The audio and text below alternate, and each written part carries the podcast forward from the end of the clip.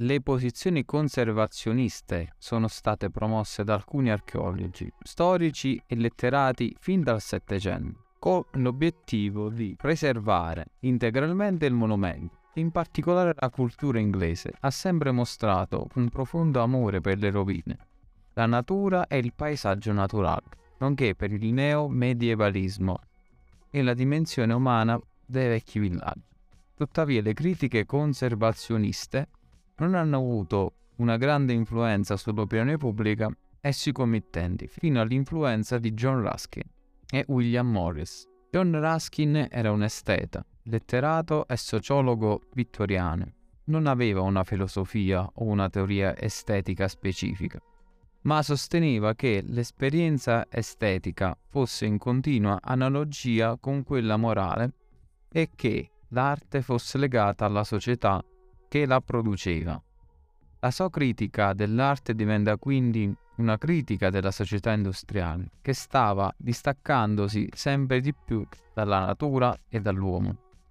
Ruskin era influenzato da Keats, il quale sosteneva che la bellezza dell'arte fosse fondata sulla sua durata, e da Pagin che condivideva molti dei suoi concetti, anche se per motivi religiosi. Durante i suoi viaggi in Europa tra il 1846 e il 1848 studiò l'architettura delle cattedrali. John Ruskin fu colpito dalla quantità di restauri e vide e dai criteri seguiti. Decise quindi di interrompere i saggi sulla pittura che stava scrivendo e dedicarsi sempre di più al campo sociale, pubblicando Le sette lampade dell'architettura nel 1849 e Le pietre di Venezia 1851 1853. Le sette lampade dell'architettura fu un saggio tradotto in diverse lingue e contribuì alla diffusione del pensiero di Ruskin in Europa. Le sette lampade dell'architettura sono degli obiettivi che il costruttore deve mantenere presente all'atto di progettazione, che l'utente deve riconoscere per utilizzare al meglio l'edificio e che il restauratore deve mantenere con la conservazione.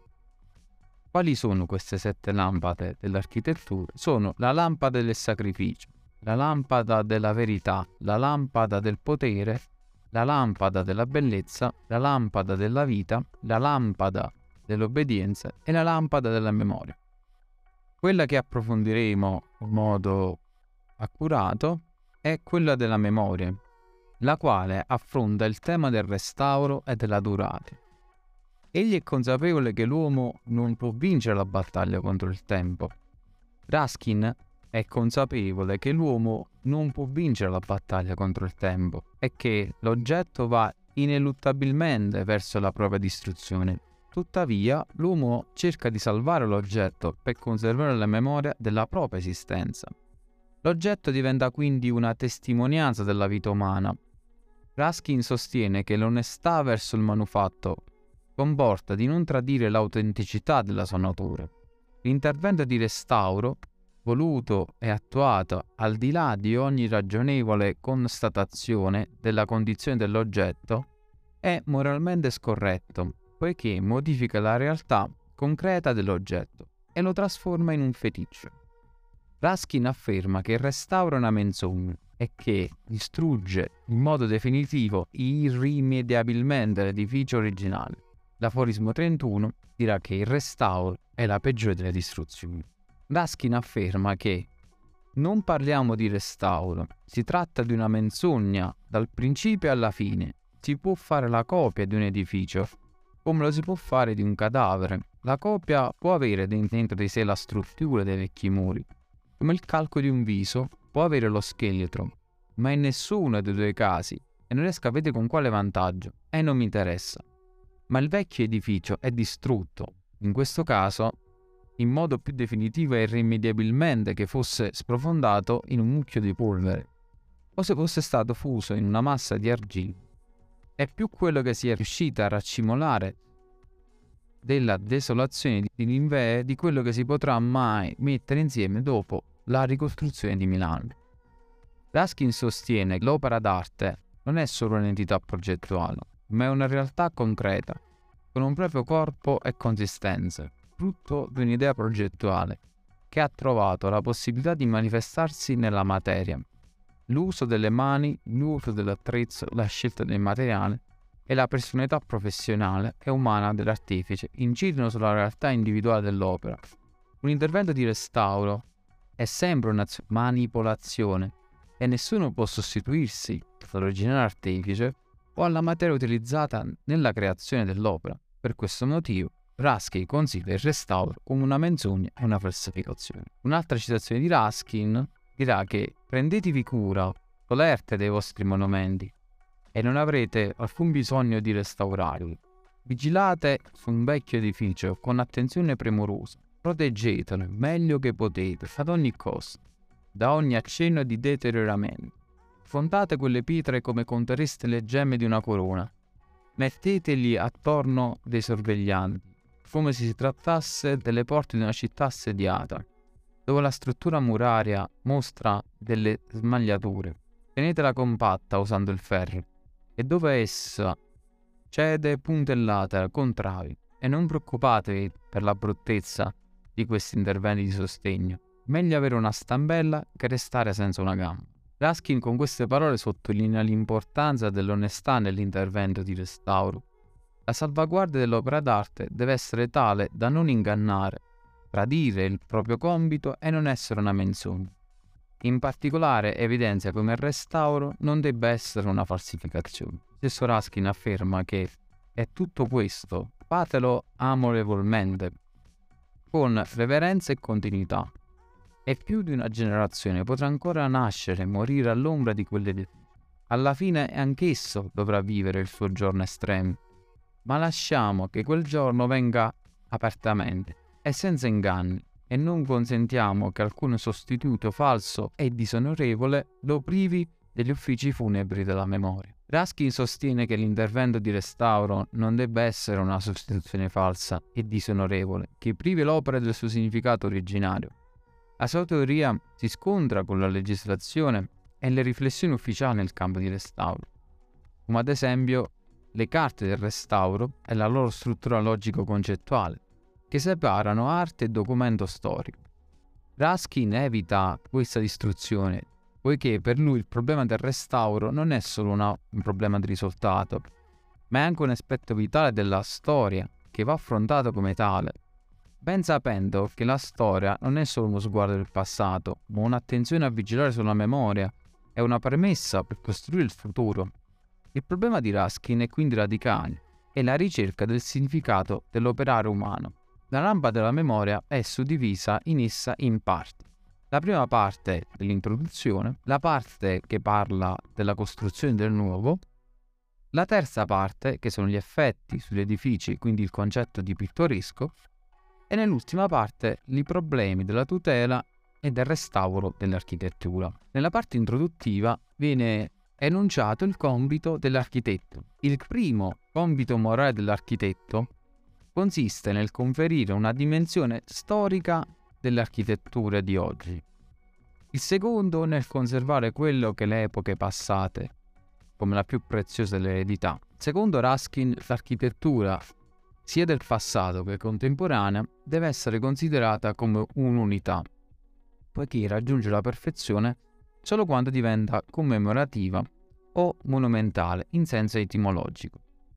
Egli introduce quindi il concetto di conservazione integrata, sostituendo che la conservazione non dovrebbe essere solo finalizzata a proteggere i monumenti antichi, ma che dovrebbero essere seguiti gli stessi principi sia nella costruzione di nuova architettura che nella tutela di antichi, alla fine di creare l'insieme ambiente di vita della società umana. Le costruzioni del nuovo, quindi gli edifici residenziali, John Ruskin denunciava la scarsa qualità degli edifici residenziali come una piaga sociale, sintomo di una scarsa educazione del gusto, di uno scarso orgoglio intellettuale della nazione e di una mancanza di coscienza del dovere morale di costruire edifici per farli durare. Egli sosteneva che per un popolo è un cattivo segno quando le sue case sono costruite per durare una sola generazione è che gli uomini dovrebbero edificare con cura, pazienza e amore le loro case, adeguandole alla condizione sociale raggiunta e non quella che sperano di raggiungere. Secondo Raskin, negli edifici pubblici il proposito storico dovrebbe essere ancora più definito, poiché l'interesse pubblico non riguarda solo i contemporanei, ma anche i posteri. Egli sosteneva che non vi dovrebbe essere un solo ornamento applicato a un edificio di grande importanza civica che non fosse mosso da qualche intenzione di carattere intellettuale e che non si costruisce. Dovrebbe farlo pensando di farlo per sempre, poiché la gloria di un, edif- di un edificio risiede nella sua età e la sua testimonianza congiunge le epoche, costituendo l'identità delle nazioni. Secondo Raskin è necessario raggiungere una vera architettura domestica, che sia il principio di tutte le altre e che tratta che tratti le abitazioni piccole allo stesso modo delle grandi. In questo modo l'ambiente urbano acquisisce un valore corale di grande interesse che testimonia la saggezza del popolo e la sua capacità di creare grande architettura. Raskin sosteneva che ciò che rende interessanti le più belle città di questi due paesi, Francia e Italia, non dipende tanto dalla ricchezza di grandi palazzi isolati dal resto, ma dal culto raffinato della decorazione che si vede anche nelle case più piccole e che risale al periodo del loro maggiore splendore. Egli sosteneva inoltre che le abitazioni dovrebbero essere costruite per durare, per essere belle, differenziandosi in modo da esprimere il carattere, l'occupazione e la storia di chi le abita. John Ruskin denunciava la scarsa qualità degli edifici residenziali come una piaga sociale, sintomi di una scarsa educazione del gusto, di uno scarso orgoglio intellettuale della nazione e di una mancanza di coscienza del, del dovere morale di costruire edifici per farli durare al periodo del maggiore splendore. Il concetto di pittoresco. Il termine pittoresco si riferisce a qualcosa che è adatto a diventare soggetto di una pittura. Egli sosteneva che il pittoresco è una sublimità parassitaria, ovvero una sublimità che dipende da fattori accidentali o da caratteri meno essenziali degli oggetti, a quelli appartiene. È una sublimità parassitaria, ovvero una sublimità che dipende da fattori accidentali o da caratteri meno essenziali degli oggetti ai quali appartiene, e non è l'espressione di un decadimento universale. Raskin definiva la bellezza come la caratteristica dell'opera in uno stato di perfezione, derivata dalla capacità umana di imitare la natura, mentre la sublimità era considerata come l'impronta del tempo sull'opera, che fornisce valore aggiunta alla bellezza, rappresentando la superiorità dell'istanza storica sull'istanza estetica. E infatti, nella caducità che si trova il pittoresco, e infine nelle rovine che consiste l'età è il titolo più bello in gloria dell'edificio. Un edificio non può apparire nel suo fiore prima che siano trascorsi 4 o 5 secoli. Egli sosteneva che per quanto riguarda l'architettura, la condizione parassitaria della sublimità in genere non si verifica finché sussiste il carattere originale, mentre è molto probabile trovarlo nei ruderi.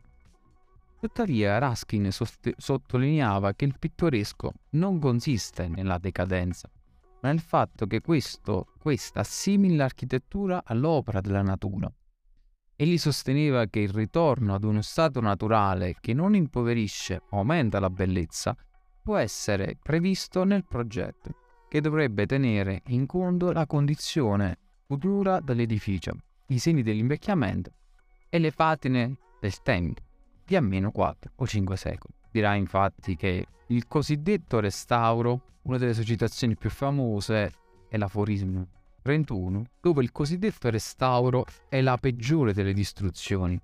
Significa la più totale distruzione che un edificio possa subire. Una distruzione alla fine della quale non resta neppure un resto antico da raccogliere, una distruzione accompagnata dalla falsa descrizione della cosa che abbiamo distrutto. È impossibile nell'architettura restaurare, come è impossibile resuscitare i morti, allunché sia mai stato grande o bello. Per quanto riguarda un'imitazione perfetta, essa è materialmente impossibile. Solo le mani e gli occhi degli esecutori originali che sono morti possono veramente cogliere lo spirito dell'opera. Dirà che riproduzione si può fare di superfici che sono consumate di mezzo pollice di spessore. Tutto il compimento dell'opera si trova in questo mezzo pollice di spessore scomparso Vi era nell'antico la vita, la misteriosa suggestione di ciò che era stato e di quanto aveva perduto, il fascino delle sue morbide linee, opere della pioggia e del sole, e non ve ne può essere alcuno nella brutale durezza del nuovo taglio. La prima operazione del restauro consiste nel fare a pezzi l'opera originale. La seconda, di solito, consiste nel mettere in opera le meno preziose e più volgari imitazioni che non possono essere individuate come tali. Quindi si tratta di una menzogna dal principio alla fine. L'imitazione perfetta, essendo un inganno, danneggia la natura stessa dell'uomo. Immaginare qualcosa significa richiamare alla mente qualcosa che si sa non esiste, mentre l'inganno consiste nella descrizione falsa di qualcosa. Quando l'immaginazione inganna, diventa follia. Un'altra citazione di Raskin è quando l'immaginazione inganna, diventa follia. Il restauro attraverso l'inganno ricrea un'immagine dell'opera architettonica che potrebbe non essere mai esistite e in questo modo cancella il sospetto antico che ci permetteva di immaginare una versione non esistente ma proprio per questo motivi interessanti. Dobbiamo preservare l'architettura che abbiamo per prolungare il momento della fine il più possibile. Infatti, dirà Raskin, prendete cura, solerte, dei vostri monumenti e non avrete alcun bisogno di restaurarli. Fatelo amorevolmente, con reverenza e continuità, e più di una generazione potrà ancora nascere e morire all'ombra di quell'edificio. Non preoccupati delle bruttezze degli interventi di sostegno, meglio avere una stampella che rimanere senza gambe. Ma soprattutto teneva a ribadire che non abbiamo il diritto di toccarli. La conservazione dei monumenti del passato non è una semplice questione di convenienza o di sentimento. Essi appartengono in parte a chi li ha costruiti, in parte a tutte le generazioni che verranno dopo di noi ciò che abbiamo costruito noi stessi siamo liberi di demorirlo. E ciò che vi è meglio da fare è di toccare il meno possibile questi poveri monumenti. Da quando essi vengono restaurati, li si rovina di più di quando si aveva la pretesa di aggiustarli modernamente. Vorrei concludere questo episodio su John Ruskin e il pensiero del restauro romantico con una citazione di Ceschi del 1970 dove afferma che Raskin apparteneva ad un mondo spirituale tutto diverso da quello di Villareduc ed una terra che non presentava gli stessi problemi e non richiedeva gli stessi interventi che si erano resi pressanti e indispensabili in, in Francia. Leduc, che era un tecnico, architetto e costruttore, vi si era adeguato realisticamente, mentre il Raskin, critico e letterato, aveva potuto mantenersene lontano e con distacco. In tal modo la sua visione era diventata più ampia e poteva svolgersi su un livello poetico ideale. La riflessione di Raskin quindi si sviluppa su un piano concettuale diverso rispetto all'esempio a quello di Villers-le-Duc ed esplora le ragioni fondamentali del restauro e della conservazione, che spesso dimenticate a causa del tecnicismo. Il dispezzo del presente rappresenta la rinuncia dell'uomo romantico all'azione.